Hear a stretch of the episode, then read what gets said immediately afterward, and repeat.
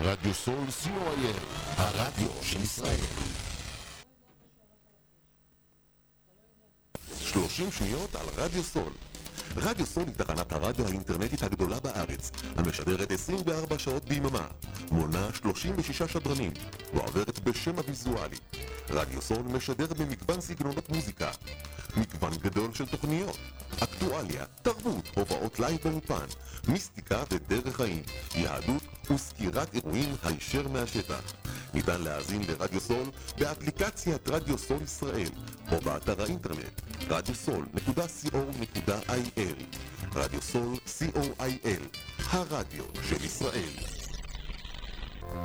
עמותת קול נותן, המרכז לסיוע חברתי עמותת קול נותן מסייעת למשפחות נזקקות, חיילים בודדים, נוער, נוער בסיכון, אנשים עם מוגבלויות וצרכים מיוחדים. העמותה מקימה תוכניות סיוע והעשרה בתחום התקשורת והמוזיקה, ומקרבת בין תרבויות במגזרים השונים. תרומתכם קטנה כגדולה, יכולה לסייע לאלפי אנשים. לתרומות חייגו עוד היום, 03-677-3636 עמותת קול נותן, המרכז לסיוע חברתי. קול נותן,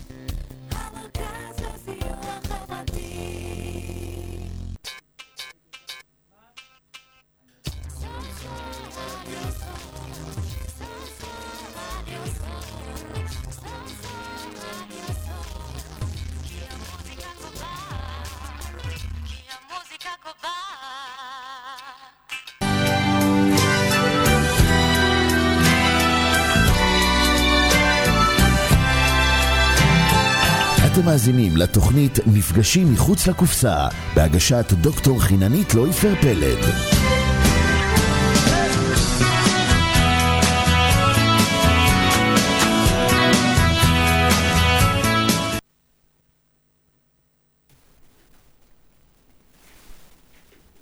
אני לא שומעת כלום. תתחילי. צהריים טובים לכל הצופות והצופים, המאזינות והמאזינים. צהריים טובים לך, שוקי. צהריים טובים, גם לך, חיננית. מה שלומך? ברוך השם. איזה כיף. איך הגעת בחום הזה לפה? איך? בכדור. פורח. בכדור לא, פורח. לא, זהו, היום אני, כדור הייתה לי. הרגשה, היה לך מאוורר בכדור. היום, לא, אני שמתי מזגן בכדור פורח. הוא מפריח את כל החום. וצהריים טובים לאורח שלנו, דרור, מה נשמע? דרור שגב. הסופר. צהריים מעולים לכולנו, לך, לשוקי. מה שלומך? אני גיבור. אתה? גיבור, נכון? אני גיבור, יום שני, נגמר אנחנו נתחיל את התוכנית שלנו עם אחד השירים המקסימים של אה, אהוד בנאי, יוצא לאור. אהוד המלך. מה אתה אומר? אהוד המלך. לגמרי מלך. אז אה, האזנה נעימה.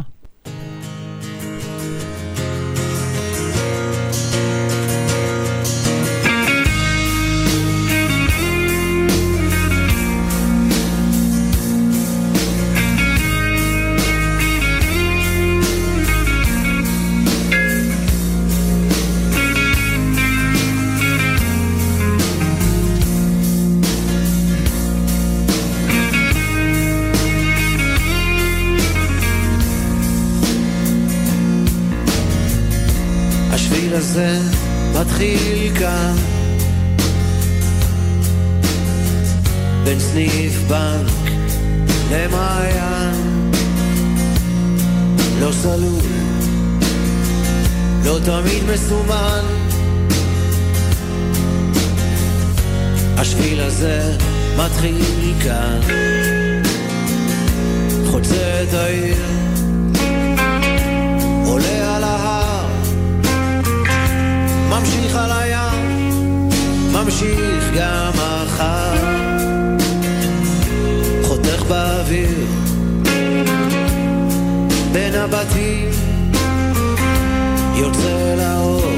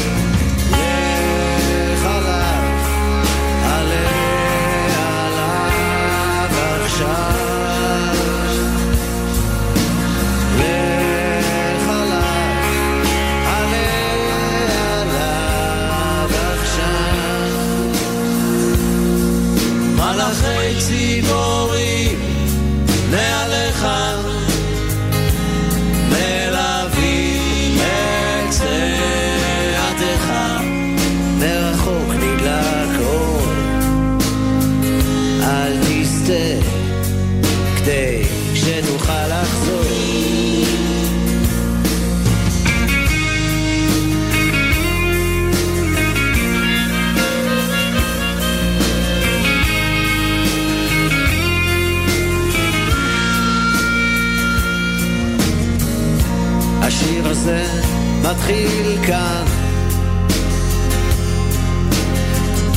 כחול על הדף הלבן,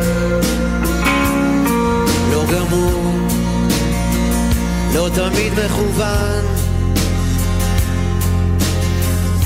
השיר הזה מתחיל כאן,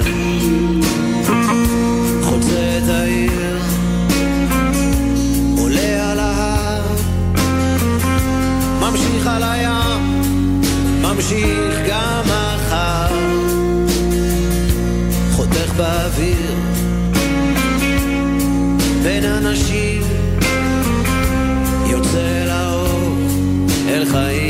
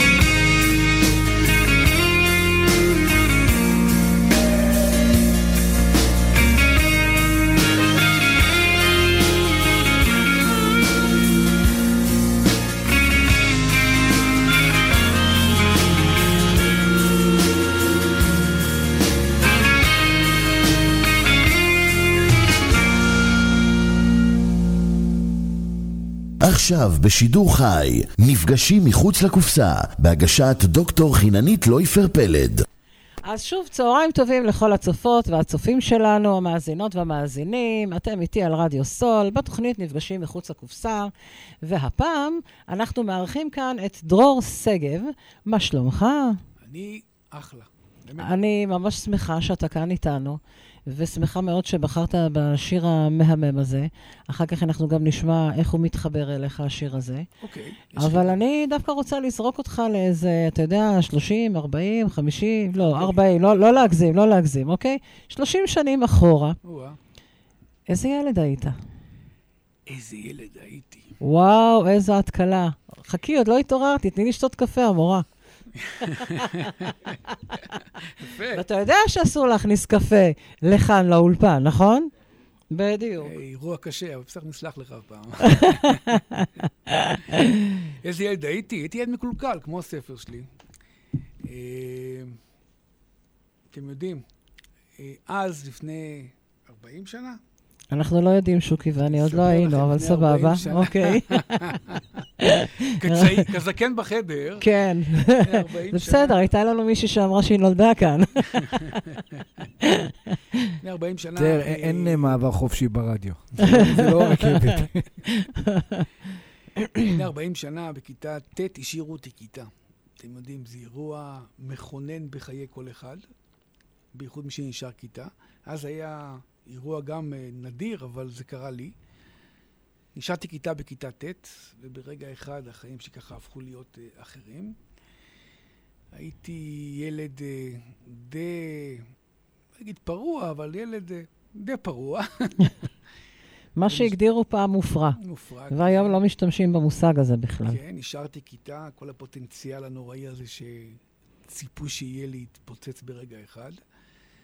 וברגע שנשארתי כיתה כבר, זהו. אז אחרי חודשיים זרקו אותי מהתיכון שנשארתי בו כיתה, ומאוד תיכון, ומאוד תיכון, ובגיל 16 וחצי כבר הייתי... אה, הייתי בחוץ, הייתי בים, גולש, משחק מתקות. לפני הים, אני באמת רוצה אה, לחזור אה, למקום הזה שלך, לתיכון. אה, אנחנו נמצאים אה, באמצע חודש אה, אוגוסט, עוד איזה שבועיים לערך, התלמידים חוזרים לבתי הספר. חלקם יעלו אה, לגנים, חלקם יעלו לבית הספר היסודי, יהיה מי שיעלה לחטיבה ויהיה מי שיעלה לתיכון. זאת אומרת, אצל כל אחד ויהיה מי שיתגייס מן הסתם. אצל כל אחד המעבר הזה הוא מאוד מאוד אה, משמעותי, ולפני שהתחלנו את התוכנית גם היה לנו איזשהו שיח קטן שקשור אה, בדברים אה, אה, אישיים, משפחתיים אצל אה, שוקי. גם כן שקשורים אה, לעניין של חינוך וכאלה, גני ילדים וכאלה, מבלי להיכנס לעניין, אבל אני חושבת שהתקופה הזאת, תקופת המעבר הזו, היא תקופה מאוד מאוד אה, משמעותית. ואחד הדברים המאוד מאוד אה, חשובים בתוכנית שלנו זה באמת להעביר איזשהו מסר ערכי חינוכי. ואני בטוחה שבאמת המסע הזה שאנחנו נעשה כאן במהלך הכמעט שעה הקרובה, יוביל אותנו ויוביל גם את הצופים והמאזינים שלנו לקבל אה, אי אלו תובנות. רצת לי כבר והגעת לים, הגעת למטקות. אני, אני רוצה להגיד משהו. אני בשנה האחרונה שנה, שנה וחצי, עושה תיקון עצמי. אני okay. אוקיי. עובר uh, בתיכון לתיכון, נותן הרצאות. אני מגיע, אני די מבוקש לשמחתי, אני מגיע לתיכונים בהתנדבות, אני מגיע לתיכונים uh, ברחבי הארץ, מדימונה עד uh, הצפון, ומרצה, ומספר עליי. על איך הייתי, מי הייתי, איך הגעתי, ומה נהיה ממני היום. לא משנה, הייתי איזה קוסם גדול, אבל uh, התיכון הוא, הוא למעשה מעין זרקור על החיים שלך. אתה לא יכול להימנע מזה. אין מה לעשות. הילדות, בכל מקום, הבית ספר הוא משהו מאוד משמעותי. המורים מאוד משמעותיים, החברה מאוד משמעותיים. להיות אה, אז, בתקופה של להיות אה, מחוץ לקופסה, מחוץ לתיכון, אתה סטיגמה, אתה מסומן, וזהו. אני מגיע לתיכונים בארץ, ואני עושה את זה באהבה, פעמיים בשבוע, כמה שאני יכול בזמן שנותר לי. ואני מדבר עם תלמידים, ואני מרצה, ואני שמח שההרצאות שלי תופסות שם סוג של איזה עניין רציני. ואני אומר להם, קודם כל, משפט מרכזי בסוף ההרצאה, ילד יכול הכל. לגמרי. גם אחד, ילדה. ברור, ילד, ילדה. כן. כל אחד יכול. כל אחד יכול הכל. הכל. בני 16, 17, 15, 18, הכל. העולם פתוח מפה עד השמיים. כל אחד יכול לעשות מה שהוא מיועד לעשות. החיים פתוחים לחלוטין. אל תתקבעו לסטיגמות, אל תתקבעו, תתקבעו לכישלונות. הכל פתוח. התיכון זה רק מפתח קטן בעולם שלנו. ואני מדבר איתם על זה. ואני מסתכל על התלמידים, התלמידים הנפלאים. א', אני מסתכל על המורים, שזה המורים של השנים האחרונות, אני די המום, איזה מורים נהדרים, הלוואי שיהיו מורים שלי גם כן, המורות והמורים. אנחנו מדברים על זה, ויש שיחה פתוחה. אנחנו מדברים, אנשים מסתכלים. מה שיפה בכל הסיפור הזה בעיניי, שאחרי ההרצאה הם באים אליי, מדברים איתי וכותבים לי בוואטסאפ וכותבים לי בפייסבוק, ומתייעצים. ואני אומר, קודם כל, ילד צריך לדעת שיש לו גב. ילד צריך לדעת שהוא יכול לפרוס כנפיים, יכול לעוף למעלה. והכל מותר, מה שכמובן חוקי, והכל אפשרי. וזה כל כך חשוב שהמורים יזהו אותם, יזהו את הילדים המקולקלים האלה שאני הייתי. אלה שרוצים מוזיקה, ורוצים כדורגל, ורוצים משהו אחר. לא הכל זה מתמטיקה, ופיזיקה, והיסטוריה. יש גם נפש, יש אומנות, יש תרבות, יש אפשרות להתפתח בדברים אחרים, ואנחנו מדברים על זה. ואני חושב שילד בגיל 15-16 שמגיע לתיכון והוא מרגיש שהוא הולך לאיבוד, צריך לעצור לרגע. פשוט לעצור לרגע. ולחשוב על זה שיש מורים שאפשר לדבר איתם, יש הורים שאפשר לדבר איתם, יש חברים שאפשר לחלוק איתם. זה לא מסע פרטי. המסע הזה הוא לא, לא הכרחי, אפשר להיעזר בכוחות, אפשר להיעזר בכלים. אני בתור ילד בגיל 15-16 אהבתי מהתיכונים, הלכתי לאיבוד. לא עזרו. אז אני רוצה באמת להגיע למקום הזה. והפתיח שנתת עכשיו הוא מבחינתי מאוד מאוד נכון ומאוד מאוד חכם. אבל אתה יודע, זה, זה ממרום גילנו, אנחנו יכולים להגיד את הדברים האלה. אני בטוחה שכשהיית בן 15 או 14, לא ידעת בדיוק מה, מה קורה. תכף אני אשמח גם לשמוע איך זה התקבל בבית, ומה בעצם הוביל לזה שהחליטו להשאיר אותך כיתה. כי באמת, להשאיר כיתה, אפילו אז, זה היה משהו שהוא היה אה, חריג. אז אני הגעתי מהשכונה בחדרה. הייתי פוטנציאל ככה, אמרו, דרו הגיע התיכון, יפרוץ קדימה, ראש הממשלה הבא לפחות, אם לא... עם איזה... הייתי ממש כאילו אה, מסומן כילד מוכשר. הגעתי לתיכון, אתה אחד מתוך אלף בתיכון. ואני סובל מהפרעות קשב עד היום. ההפרעות קשב אז, זה לא היה דבר ש... שיבחנו וידעו בכלל... אה, לא ידעו מה זה בכלל. נכון. אני יושב בכיתה, אני שומע כדורסל, פיש נעלם, אני שומע כדורגל, בום, אני נעלם. אני יודע שהכל יהיה בסדר, מי יכול עליי? חכם, יודע הכל. אבל את יודעת, שלב מסוים זה מצטמצם והולך. אתה לא מגיע לבית ספר, אתה כל הזמן בכדורסל, בכדורגל. אני לא חושב שמישהו עצר אותי ואמר לי, דרור, בוא נעצור רגע, בוא נלמד, בוא נחשוב מה קורה. וגם אם ניסו לעצור אותי, לא הייתי, לא הייתי מוכן שיעצרו אותי. איך באמת היה הקשר והתקשורת בבית עם ההורים? ההורים, סבבה, אבל את יודעת, הם לא חשבו שאני כזה יגיע למקומות האלה. זאת אומרת, מה, היית קם בבוקר ואומר, אני הולך לבית ספר ולא הולך לבית ספר? קרו לא מעט מקרים כאלה. אוקיי. שהייתי קם, יוצא החוצה מה, מה, מהבית, מחכה שההורים שילכו לעבודה וחוזר הביתה. אבל גם הייתי מגיע לבית ספר וחוזר חזרה בשתיים, שתיים, וחוזר את התיק שלי בצד. אמא שלי אומרת, איך היה? "אה, סבבה. אתה מכין שיעורים? בטח. והייתי זורם. וביסודי איך היה? יסודי, גרתי בשכונה בחדרה, שכולם הכירו את כולם. ברנדס, רחוב צר. ארוך, עם. קטנים, עם גג אדום, כמו שאומרים. המורה גרה מולי, המורה השנייה גרה ברחוב האחורי, והמנהלת גרה ממש בשכונה שלי. ו... והייתי מגיע לבית ספר, ועושה פה, עושה שם, מקבל 80, 78, 82, 84, הכל בסדר. מכין שיעורים רבע שעה, 20 דקות. הכל היה קל. אפשר היה להנדס את כולם. כולם הונדסו יפה מאוד. שדות, חדרה של פעם זה שדות, כן. וים, וזה, וזה מה כן. שעשיתי כל הזמן. וכשאתה מגיע לתיכון, וואלה, אתה מגיע לתיכון, הכל חדש, אתה מגיע, עכבר הכפר מגיע לעיר, וואלה, בנות חדשות, מסיבות שישי, תנועת נוער. הייתי ילד יפה פעם, הייתי רזה ויפה, לא כמו סתם.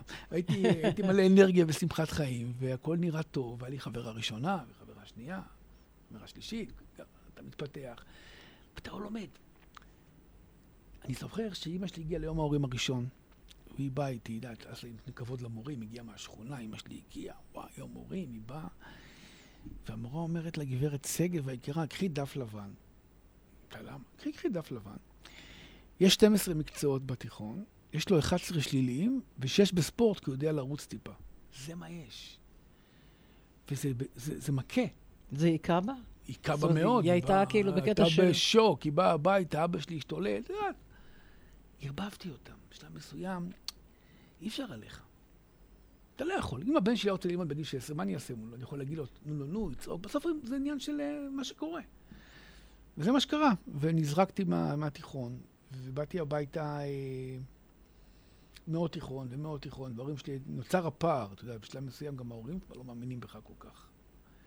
ולא היה אף אחד שם אה, בדרך שאמר, בואו נבדוק רגע מה באמת הבעיה? מה הקושי? עם מה אתה צריך להתמודד, או עם מה קשה לך להתמודד? היו לי שני אירועים מאוד מרכזיים בחיים שלי, בתיכון. כיתה ט' הראשונה שהשארתי כיתה. שעיצבו אותי ועיצבו את חיי, וגם עיצבו את הדרך ש... שבו... ש... זה מה שקרה. את זוכרת בכיתה ט' לפני 40 שנה, לא יודע, את לפני שבע שנים, את צעירה ממני, היה פעם שיעורי מוזיקה, יושב מורה עם אקורדיון, בחצי שעה שר שירה בציבור, ארץ ישראלי. בחצי שעה הוא שם... בתיכון? כן, כן, הוא שם תקליטים, הוא שם מוצרט, בטהובן. לנו היה מורה חתרן, קראו לו צבי. הייתה תקופה, הייתי פריק של, גם היום, אני פריק של מוזיקה. בגיל 15 התחלתי לעוף על הצלילים. בוב דילן, ביטלס, ספרינגסטין, הייתי מטורף.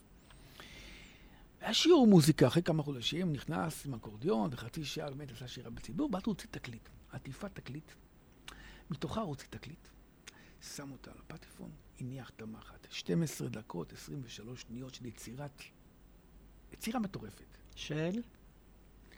נגמר ה... נגמרה היצירה, הוא מוריד את המחט, הוא אומר לי, מישהו מזהה? רגע היסטורי בתיכון חדרה, דרור מרים את היד. כולם מסתכלים, הוא אומר לי, סליחה, קוראים לך אפילו. אמרתי לו, דרור, הוא אומר לי, מה היצירה? אמרתי לו, פינק פלויד. הוא אומר לי, יפה, מה זה? אמרתי לו, wish you were here. הוא אומר לי, יפה, אתה מכיר? אמרתי לו, כן, תספר לי. עשרים דקות, אני והוא מדברים על מוזיקה. מגניב. אז הוא עוצר, הוא אומר, דרור, אתה ילד נהדר. נהדר. לא הכל זה מתמטיקה, משוואות, עשית לי צמרמורת. לא תנ"ך. אגב, לא- מוזיקה ומתמטיקה, סיים סיים. סיים, סיים. ולשון. נכון. לא תנ"ך ולא היסטוריה, אתה כוכב. אצלי יש לך עשר, עזוב אותך משטויות. הלכתי לצמר גפן, כולם באו אליי, דרור, תקליט לי, מה תקליט? נהייתי פתאום איזה... אבל מה קרה? מה קרה? מאותו רגע ידעתי הכל, קיבלתי גב.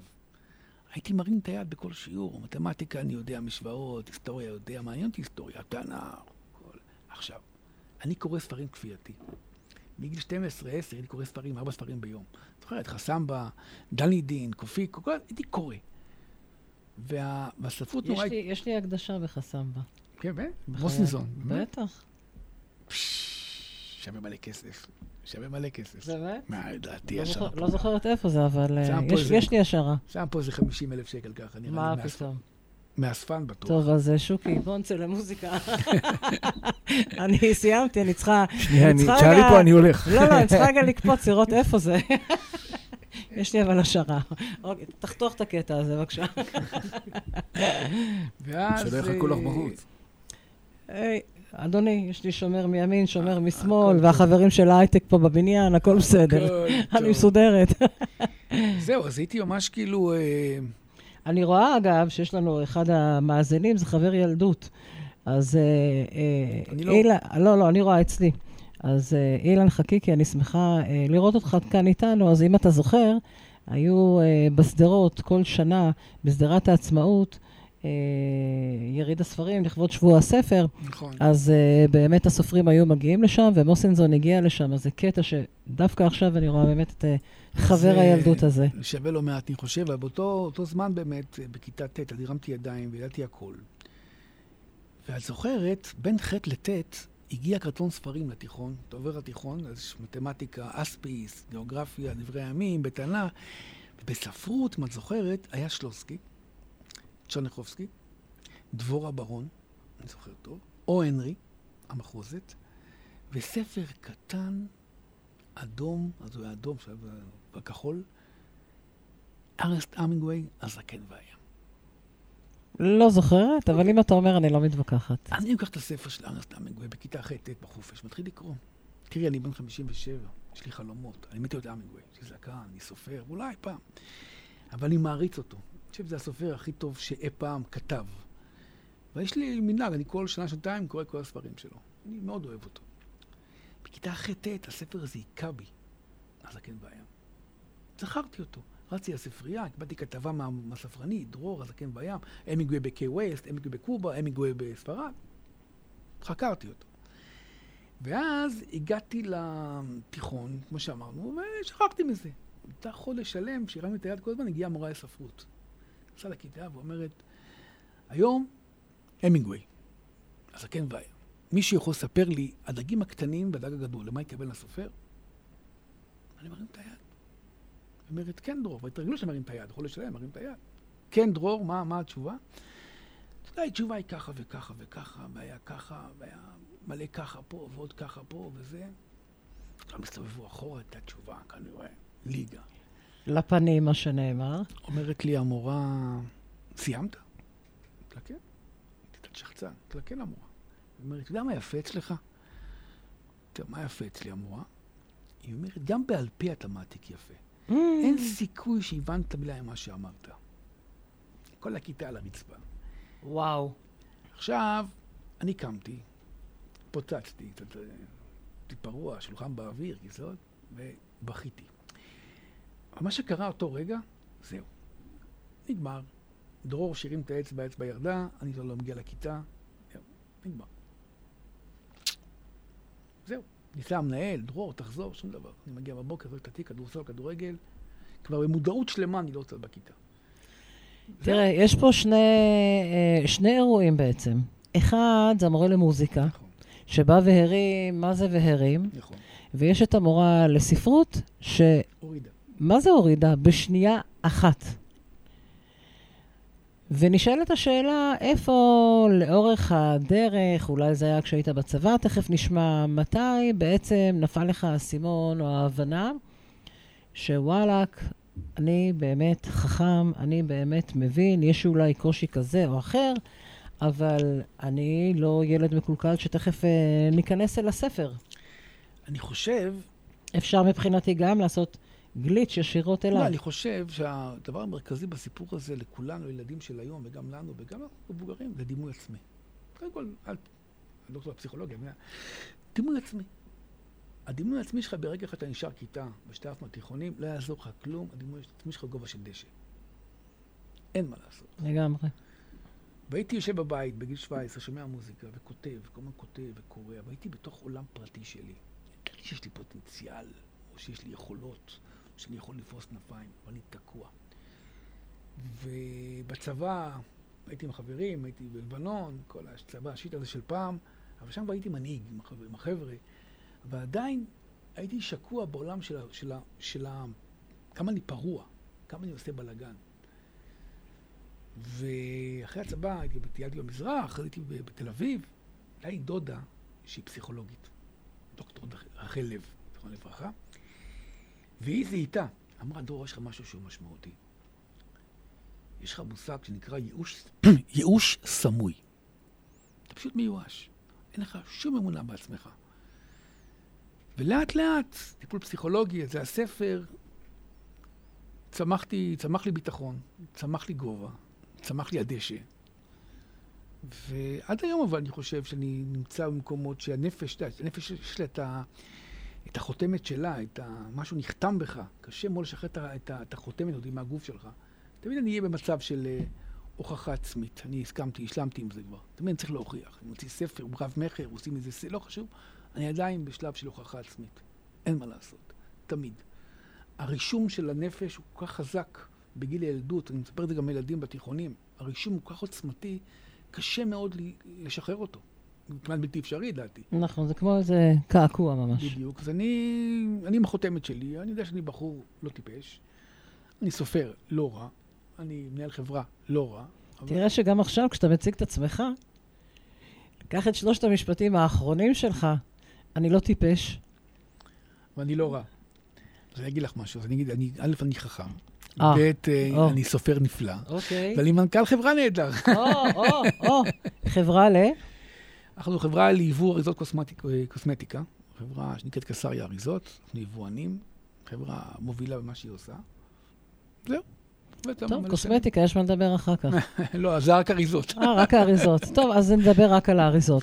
אחד השירים שאתה בחרת, של אריק איינשטיין, שאני באופן אישי מאוד מאוד אוהבת, אני לא יודעת מי לא אוהב אותו, אה, הוא נקרא מעבר לכתף. שיר פלא. כי? אני אסביר. זה שיר פרידה. זה שיר של. שיר של לא שיר פרידה, זה שיר של השלמה. זהו, אני משלים, מעבר לכתף, אני בן 60, 57, 58, אני כבר לא אהיה דרור אחר. יכול שאני אהיה... אני לא אהיה דרור אחר, זה מה שיש. זה האופי שלי, זה מי אני. אני פחות, אה, הוא אומר, אני פחות עודף, יותר מקבל. זה שיר שהוא נפלא בעיניי, המילים מדהימות, גם הלחן. לגמרי. שיר מדהים. אה, ואתה יודע, אפשר להסתכל, אה, והייתה לי הרגשה שזה, שזה המענה שאתה תיתן. כשאנחנו מסתכלים על הכתף שלנו, אז אפשר ממש לצייר כמו גשר מעל, ה, מעל הכתף. נכון. ובאמת אנחנו גם בתוכנית הגענו לאיזה מין אה, נקודת ציון שבעצם יש איזה מין אה, השלמה כזו, יש דברים שאפשר לשים כבר מאחור ולהתקדם הלאה. אתה חייב להשלים בחיים, אין מה לעשות, וזה דבר שהוא כל כך uh, מרכזי, אתה צריך להשלים בגיל, להשלים עם, עם מה ש... זה מה יש, לא תהיה אחר, וזה האופי שלך, ודברים לא השתנו ברמות, את יודעת, כי זה אנחנו. נכון. ואני אוהב את זה דווקא. ואני גם אוהבת את השיר, ובוא נשמע, אריק איינשטיין, מעבר לכתף. יאללה.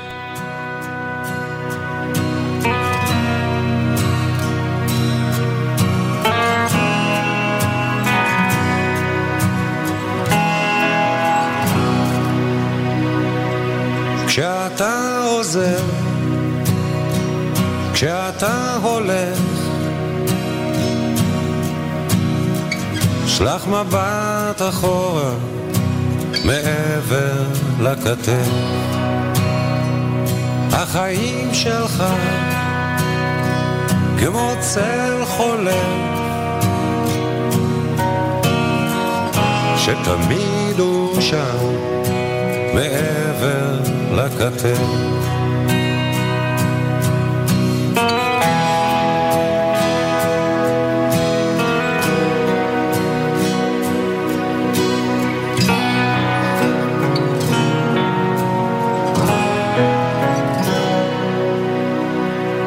כשאתה נזכר,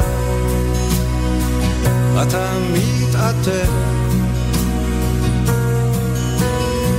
פחות פחות אתה נחשף, פחות אתה חוסר.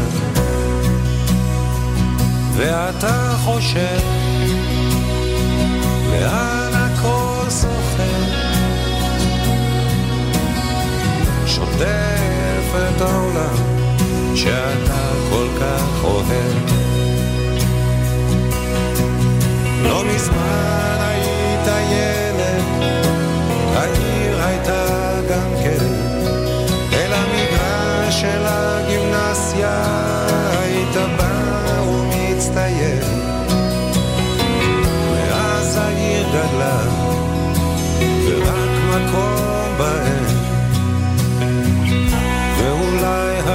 שלה מתחיל להזדקן.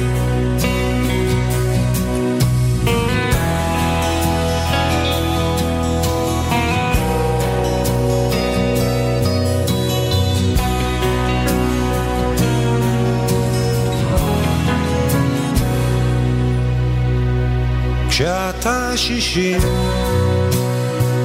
אתה קצת עייף. אתה משלים, פחות אתה רודף. בסיפור הזה שאתה כותב, תמיד אותו מבט מעבר לכתף. לא מזמן היית ילד,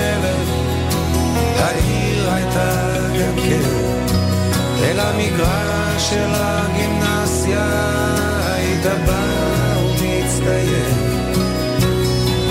מאז העיר גדלה, ורק מקום בהם, ואולי הבן שלה מתחיל להזדקן.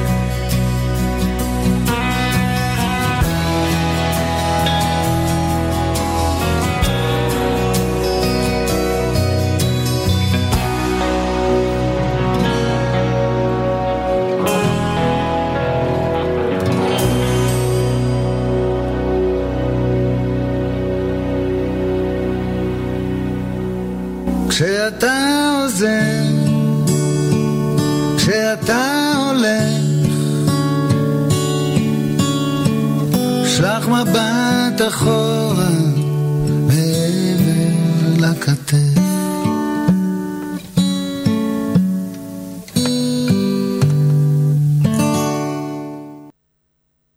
עכשיו בשידור חי, נפגשים מחוץ לקופסה, בהגשת דוקטור חיננית לויפר פלד. שיר מקסים, אריק איינשטיין, מעבר לכתף, ואנחנו באמת אה, עוברים שלב, ואני אשמח ככה שתספר לנו על הכתיבה, איפה היא מתחילה בעצם, איפה מתחיל הרעיון שאתה אומר, אני מכנס לידי ספר, סלש ספרים, את כל הדברים שאני כותב, כי בעצם הכתיבה הייתה סוג של תרפיה עבורך מגיל מאוד מאוד uh, צעיר. הייתי אומרת שאני מרשה לעצמי, ותגיד לי אם אני שוגה או צודקת, אוקיי. שהמוזיקה והכתיבה באיזשהו מקום היו החלקים, האיים השפויים שלך לאורך המסע. אז אה, את צודקת מעט האחוזים. תודה, אה, הלכתי. תראי, אני כותב המון שנים. כל החיים כתבתי בעצם. אבל אה, אין לי שום מושג מה אני כותב אף פעם. אני נכנס לתוך העולם, מתחיל להקליד בבקרים, אני קם נורא מוקדם, מתחיל להקליד, ופתאום, אה, אחרי איקס זמן, מצטבר לי טקסט. ואיך אומרת הפסיכולוגית שלי, אתה כותב את הדברים הפנימיים שלך בלי שתרגיש אפילו, זה מוצף, זה יוצא החוצה. מכירה את זה, דוקטור פסיכולוגיה. ואני כותב, ואני כותב, ואין לי שום מושג לאן אני מגיע מהכתיבה שלי, למה אני הולך, אבל בטוח שהרישומים שלי מאוד משמעותיים מהחיים שלי. תמיד הגיבורים שלי מחדרה, חדרה. תמיד יהיה ים. אני חולה ים. תמיד תהיה מוזיקה. המוזיקה היא מוטיב מאוד מרכזי בספרים שלי. הגיבורים מקשיבים למוזיקה, והמוזיקה, יש פסקולים של מוזיקה לספרים שלי. שמעתי חלק מהם. אתה יודע, יש תנאים מוזיקליים לסיפור הזה. ותמיד יש נפש, תמיד יש נפש. מתעסקים בנפש, הספר, הספרים שלי. מתעסקים בנפש הפנימית של הגיבורים, הרגשית, על הנפש המסוכסכת, המתעתעת. כל הגיבורים שלי הם די דומים לי, הם כולם אה, לא מושלמים, אתה יודע, פגומים בחלקם, רוצים לעוף, לפרוס כנפיים, רוצים להיות פה ושם ובכל העולם. יש להם תנועה אינסופית. ועם כל זה, אני חייבת לקטוע אותך. בבקשה. אתה נשמע לי מה זה ברילקס, מה זה ברגוע, אלא אם כן אתה שחקן טוב. סוער, לא. בדיוק. תראי, אני יכול להיות מאוד מאוד רגוע, הבעל שלי, למשל, אוקיי? הוא כזה ככה, אתה שומע אותו? עד שמדליקים אותו. לא, גם כשמדליקים אותו זה, זה אפילו לא הרגוע שלי, אוקיי? אז, אה, אבל, אבל אתה אף פעם לא יכול לדעת כמה הוא באמת סוער מבפנים. אני סוער. ואני שואלת את עצמי, איך אותו ילד שאמרו שהוא, סבא שלי, זכרו לברכה, יליד ראש פינה, שדיברנו על זה קודם, וגם זה חובר אליך לאחד מהסיפורים מחוצה. והספרים, בדיוק. הוא היה אומר, הוא נולד בארץ, והיה אומר, בנדיט. אז איך בנדיט כזה, אני לא רוצה להגיד מופרע, כי וואלכ, לא משתמשים במושג הזה. בנדיט לא, זה טוב. בנדיט, כן. דרור הבנדיט. וואלה, כן, דרור הבנדיט. קניתי עכשיו. כן, הבנדיט. הנה, אוקיי. אני סוער, אני איש מאוד סוער. עזבי, זה זה נראה ככה, אני ברדיו ואני שומר על פאסון. אה, כן, אני אוקיי. בחור סוער מאוד. אני שוקי, כשאני יוצאת, לא, אני אוהב לסעור גם, אני חושב שהסערה, אוקיי. הסערה עושה אותי ככותב יותר טוב. הסערה, מה, מה זה סוער? אני לא בא... אני אני אחד שחי את החיים במלואם. לא, כשאני אומרת סוער, לא התכוונתי עכשיו כן. למשהו חס. וחלילה, אתה יודע, פרובוקטיבי. וצועק. לא, לא, אני... לא, אבל אני- בכל אופן, אני- כשאני שומעים משהו מתון, מאוד.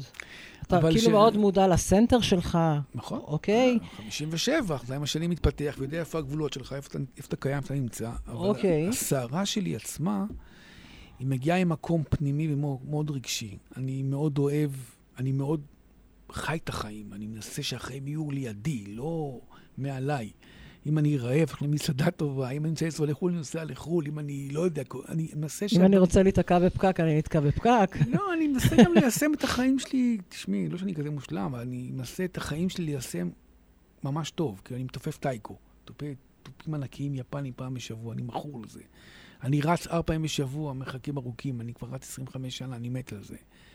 אני מתעסק באוכל, אני אוהב לבשל, אני אוהב לשתות יין, אני אוהב את החיים שהם קרובים. יש לי הרבה חברים שהם הסנטר שלי, הם נורא נורא קרובים אליי. יש לי משפחה מהממת. יש לי אישה מדהימה ויש לי בן באוסטרליה שאני חולה עליו, ובת שחזרה עכשיו מהודו ואני חולה עליה. אני, אני, אני מנסה שהחיים שלי לא יהיו ליד. אלא לחיות אותם. כן, כמובן. אתה שואל כאן את אחת השאלות, אה, ואתה שואל, אה, כאילו בגיל 55, שזה בערך לפני שנתיים, אתה ממש ככה מתבונן אל, התהו, אל התהום, סליחה, הפעורה בנפשך. נכון. ו- ואני שואלת למה כינית את זה תהום, אני- ולא לקרביים, כי כאילו תהום זה משהו... אני חושב שאני יכול להסביר את זה ברמה שפסיכולוגית תבין טוב. אוקיי. אה, ושאלת אם אתה מאושר ומסופק בחייך, שזה כאילו המשך לשאלה. אבל נתחיל קודם עם ה... כאילו להגיד תהום, יש לי, זה... ב... יש לי משהו שהוא שלי, דברים לאחרים, אני פשוט מדבר עליו בספרים שלי. יש לי חור בגוף. יש לי חור אוקיי. פה. חור זולג. אתה לא יכול, דיברנו על רישום מהילדות, או מהדימוי דשא שיש לך, פתאום להיות דימוי של הר בית, או הר ענק. אתה נמצא בסיטואציה, יש לך חור. כל דבר ש... נגיד, נגיד הספר הזה יצא לאור לפני חודש וחצי, והוא התקבל באהבה נהדרת, באמת, הוא מקבל תגובות נהדרות. טוב, מה הלאה? מה קורה? מה? זהו? מה? למה לא, לא... אני כל הזמן מחפש את הלא. לא מחפש, אני, אני, הכן הזה, הוא לא נותן לי לנוח. אני לא נח. ואני מחייכת כי זה משהו שהוא משותף לשנינו. כן, אני לא נח. מי שמכיר אותי עכשיו, יגיד, הוא יש לי מצטט מאחורי אותך. הראש שני שדים קטנים, שני שדים קטנים מאחורי הראש, שיש להם קלשונים והם כל הזמן דוק- דוקרים, דרור, טה טה טה טה טה. לא לי נוח, אבל אני מודה בזה. נגיד אני כותב ספר והוא באמת מתקבל, ובעיתונים, ורב-מכר, וואלה, זה אני בכלל. אתם בטוחים שזה אני? אני לא, לא סגור על הקטע הזה. או שאני עושה עסקה בעבודה, זה אני? לא סגור. אני אגיע תמיד במיעוט. זה עניין של הצטברות השנים, וזה נקרא חור. בחוצה פתחתי, יש לו חור. הכל זולג החוצה. על מה הוא מדבר? משבר גיל 40, רציני מאוד מאוד מאוד מאוד. אני אני איש של משברים. אה, שוקי מחייך. אני איש של משברים, 40, 50 וכן הלאה וכן הלאה. לא, הוא לא מחייך. לא, בגיל 40 זה לא מחייך. אה, זה לא מחייך. שהמשבר לא מחייך. אוקיי. אני... אה, חוצה הוא הספר הראשון שכתבתי. ספר, אני אומר את זה, מותר להגיד ברדיו, נכון? ספר שהוא רב-מכר אינסופי, כל הזמן נמכר, ונמכר כי הוא, הוא מדבר על גיל 40 ועל משבר פנימי ורגשי עצום של אה, גבר, שמחפש פתאום. פתאום הוא לא יודע מה קורה פה, ואז הוא יוצא למסע לראש פינה עם חבר, ויש שם סיפור. אתה יודע שאחוז המתגרשים סובב הגיל הזה גבוה לא מאוד? להפתיע אותך, דווקא גיל 50, אה, 60 הבנתי, 55, 60, נהיה אולי- פתאום- אולי נהיה היום. פתאום הדבר אז- המוביל. אז לא בדקתי את זה להיום, אבל אז, אה, כאילו... אז אה, חוצה, הגיבור, כמה שהוא מצליח, עדיין, גם פה, גם בפועם, זה סוג של סגירת מעגל פועם. החור הזה, החור הזה ש, שנמצא בגוף כל הזמן, הוא אה, משמעותי. משמעותי מאוד מאוד, וזה קורה לי. החור הזה שאתה מכנה אותו, זה בעצם, אתה אומר, אני עוד לא הגעתי למנוחה ולנחלה. אני גם לא אגיע מנוחה ונחלה. אוקיי, אבל לזה אתה מתכוון. זה לא משהו שאתה לוקח אותו לכיוון השלילי, אלא להפך, חיובי. אתה לוקח אותו למקום גם. החיובי. ולכן אני שואלת ותמהה, למה בחרת דווקא במילה תהום? כי תהום זה משהו ש... אני אסביר, לפחות אצלי. אני אסביר. שוקי, כשאתה שומע את המילה תהום, זה לוקח אותך למקום חיובי או לוקח אותך למקום שלילי? מעניין אותי, אתה יודע, לשמוע לא, אנשים. ברור שלילי. תהום לא יכול לקחת אותי למקום חיובי. שלילי. אנחנו מכסים. אנחנו כל הזמן מכסים. עוד שכבה ועוד שכבה ועוד שכבה. אתה מגיע לגיל מסוים, אתה מסתכל, לא יודע, בת כמה, נראה לי בת- בת 40, אתה מסתכל כאילו על החיים. איזה כאילו. כיף, יאללה. אתה מסתכלת על החיים. רגע, אני צריכה שהוא יחתום לי על זה, יחד עם אוסנסון. מסתכלת על החיים, אני יוצאת כאילו... מפה היום עשירה. 50 אלף שקל לפחות. מה? מסתכלת אחורה וקדימה, ואת אומרת, רגע, מה? מה הלאה? מה קורה? עכשיו, אני מסתכל, הגיבור, סליחה, הגיבור מסתכל על חייו בגיל 55. אין לו אוויר בגוף. זה הסיפור, הוא לא יכול לנשום. כי לא החיים סגרו, יכול. מה? חנקו. חרדות, לא כולם מודים שיש להם חרדות, מה לעשות? בגיל 55, משפחה מצליחה, אם עסק מצליח, משפחה ואהבה. ו- וזה התהום, אתה צריך לשחרר. אתה לא, יודעת, חרדות היום, אני חושב, אני יודעת את זה בטח, זה דבר שהוא כבר כמעט בכל, בכל מקום כמעט. נכון. חרדים לחיים שלהם ולקיום נכון. שלהם, והמדינה פתאום ואגב, ככה. אתה יודע, כשאתה מדבר אה, אני פה ואני פה ואני פה, ההצלחה והכישלון, הפחד הוא אותו פחד. אותו פחד. ו... ופה הוא יוצא למסע חיים. מסע חיים ש... שהתהום קרובה כל הזמן, הוא על קצה התהום כל הזמן, הוא הולך סביב התהום, יש מקרים שהוא נופל, מקרים שהוא מצליח לתפוס את החבל בשנייה האחרונה, וזה התהום. כשאני כותב, אני כותב על תהומות. תמיד אני כותב על תהומות. אני לא כותב פה על דברים של אה, אורך רוח, הולכים צעד צעד. אני מאוד לוקח את הגיבורים שלי למסעות פנימיים. וזה הספר היחיד שפה הגיבור יוצא החוצה, לא רק פנימה. כלל אני לוקח את הגיבור פנימה, הוא נאבק בפנים. פה הוא גם יוצא החוצה. הוא נאבק עם השני. בעצם היציאה שלו החוצה היא יציאה חכמה יותר. כן, קודם כל יש פה סיפור על סיפור על סיפור. את יודעת, אני מקבל טלפון, אה, המון מיילים בתקופה שהספר יצא, המון, באמת גם בפייסבוק. אנשים כותבים, שמע, כתבת אותי, על דין העולם, איפה זה בא לך? אתה מכיר אותי בכלל? כי כולנו בגיל 55-60 יוצאים למסעות בסוף. מי שנשאר בסטטיות שלו, אני, את יודעת, כל אחד מה, שהוא בוחר בחיים. אבל אנשים, מה ש... אני רואה איך הם מתעסקים בזה. מה, אשכרה כתבת אותי, אני מרגיש את הכאב הזה. ואני אני דוגמה לזה, אני עושה ככה בדברים בחיים, וזז, ופועל, וזה. אני, אני מת לשכב לנוח, לראות טלוויזיה, אז יש לי חלום, באמת, לשכב. אתה לא, לשכב על הספה. לא באמת. לכמה זמן? ולראות שעה. אה, אני או, אחרי 17 דקות, לא חשוב מה תראי לי, אני חייב לזוז לפה או לשם. ברור. אני חייב לכתוב, אני חייב ברור. לקרוא, אני חייב לעשות... לא משהו. משהו. אני שם רואה סדרה. איזו? פעם ראשונה, אני רואה סדרת טלוויזיה מדהימה, הטור דה פרנס, משהו תיעודי, הטור דה פרנס בנטפליקס. אוקיי. והם כל כך עוצמתיים בטור דה פרנס, כל המסע הזה, שאני אני יושב ומסתכל פתאום יצא לי להיות אה, באחד מהמסעות האלה לפני שנים בפריז, זה היה אה, מדהים. זה מהמם, באמת מהמם. תשמע, ידידי היקר, אנחנו יכולים uh, לשבת עוד uh, שעות סיימנו? רבות. אנחנו לא סיימנו, אבל אנחנו ממש uh, פסע לפני. Uh, אני לא יודעת מתי הייתה התעודה האחרונה שקיבלת. אני אגיד לך, אני מקבל כל שבוע תעודה עכשיו. איזה יודעת למה? כיף. למה? אני הולך ל... אני מרצה, פעם כל שבועיים, אני מרצה וחונך סנט כתיבה בבתי כלא. או, שזה בכלא מרתק. באר שבע ובכלא זה איילון. מרתק. ואני אני מקבל מהם כל מיני... תעודות הוקרה. תעודות הוקרה. דרור, תודה שבאת, והתעודה הכי גדולה שיש לי, שם הייתי השבוע בכלא באר שבע. זה אלה שם, שהאסירים, שאני מחכים לי, ממש מחכים לי, וזה מגניב לי את הראש. איזה יופי. אז התעודה הזו היא תעודה שבעצם אה, כתוב כאן ששמחתי לארח אותך בתוכנית נפגשים. מחוץ לקופסה. ודוקטור סוס כתב, אם יוצאים, מגיעים למקומות נפלאים. נכון. אז א', זה שלך, איזה כיף. יש לי ממש תעודה. מכל הלב. ואני אשמח אה, לשמוע לאן המקומות הבאים שאתה ככה תשמעי, שומעת.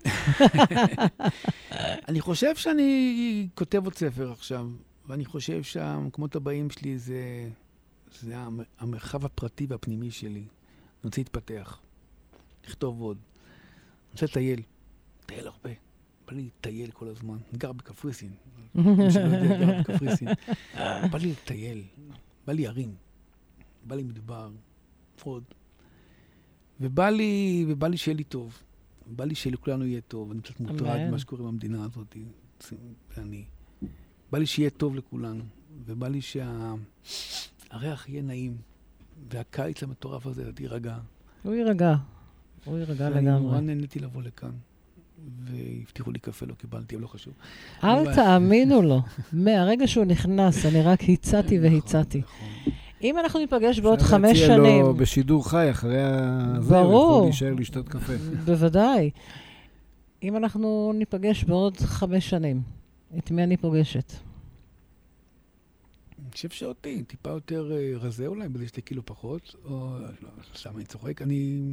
ספר הבא, אני מקווה שאני אחיה עד גיל 60, אתה יודע. כאילו. טפו טפו, מה זה לא, השטויות? לא, אני אומר את זה כאילו ברמה של... אה, זה, זה סוג של אה, יחיה עד גיל 120, אבל את יודעת, כאילו אנחנו רוצים שיהיה יהיה תנועה כל הזמן. תמצאי אותי אותו דבר, אני חושב. אולי עם איזה קמץ פה, עוד קמץ כאן, אבל עם חיוך. אתה יודע, יש בוטוקסים היום, איך זה נקרא, לא? חומצה יודע, הילרונית וכל יודע. מיני שכאלה. אני מייבא את האריזות, אני לא יודע.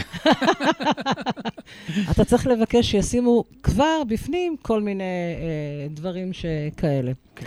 אחד השירים הנוספים שאתה בחרת, של אה, אביב גדג', כאבי גדילה.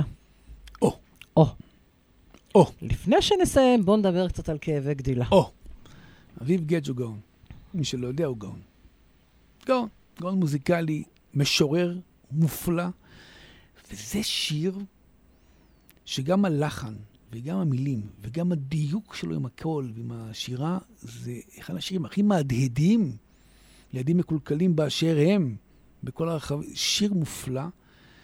יש גם בהגשה של השיר, יש פה משהו שהוא מאוד מאוד מדויק. זה שיר שאני חושב שצריכים אותו בתיכונים, כיתה ט'-י', לדבר עליו, כי זה באמת... יכול לקלל? מילה קטנה? כן, אני לא שמעתי. פאקינג מוזיקה אתה אדירה. שמעת מה הוא אמר? לא, הוא אמר. fucking מוזיקה, אבל אני לא, לא, לא הבנתי. אוקיי. זה, זה, זה, זה נפלא. זה מהדהד נפלא, וזה שיר שהוא... מי- א', זה יוצר ישראלי, שפותח פה קו חדש של יוצרים ישראלים נפלאים, שיש להם מה לומר, הם משוררים ממש. הוא לא איזה אחד ש... הוא משורר, שימו לב למילים. שיר נפלא.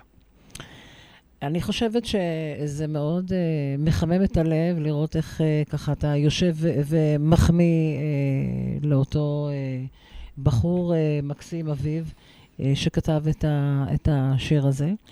Uh, הייתי שמחה ככה באמת uh, לקראת סיום, עם איזה מסר ככה, איזושהי תובנה, איזשהו משפט מסכם, גם לילדים וגם אולי להורים, כי בעצם יש לנו פה, אתה יודע, עזוב רגע את אנשי החינוך, אבל יש לנו מצד אחד את הילדים, את בני הנוער, ומצד שני את ההורים. פתחנו בתחילת התוכנית ואמרתי שאו-טו-טו מתחילים את שנת הלימודים, אז ההורים מתחילים גם הם את שנת הלימודים, כי הילדים שלהם הולכים לבית הספר, ואז זה עוד פעם אה, אה, זימונים, עוד פעם טלפונים, הילד שלך, הילדה שלך, הבן שלך, הבת שלך, וזה הילדים, עוד פעם, המורה שלך התקשרה, לא התקשרה.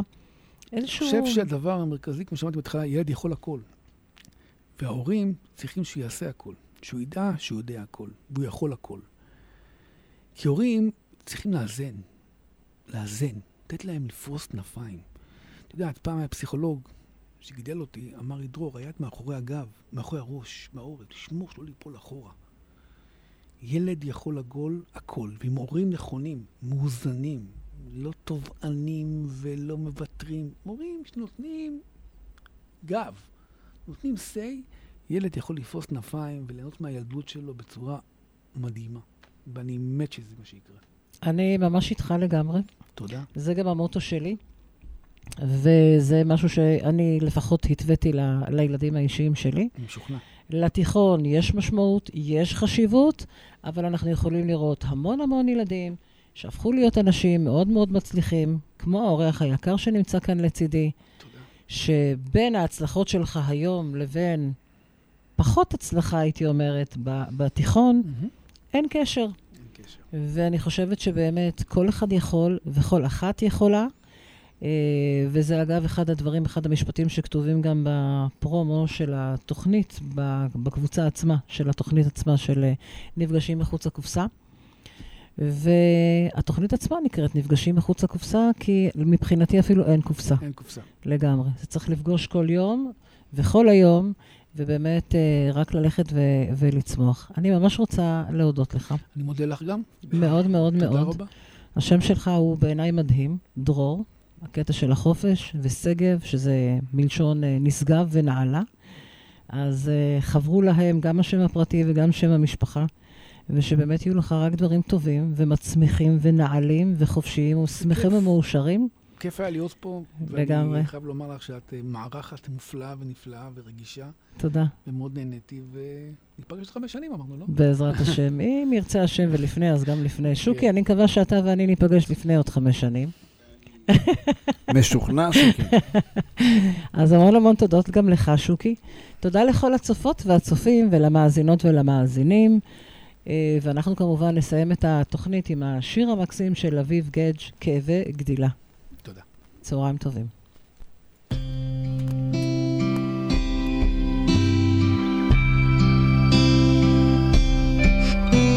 אומרים שאין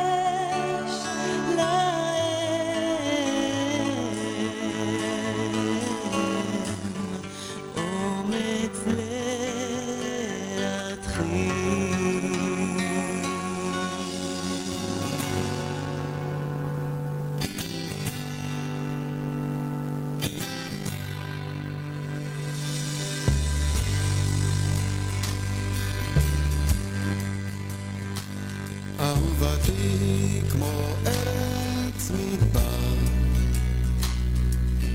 לא מתמסרת קל אם בכלל.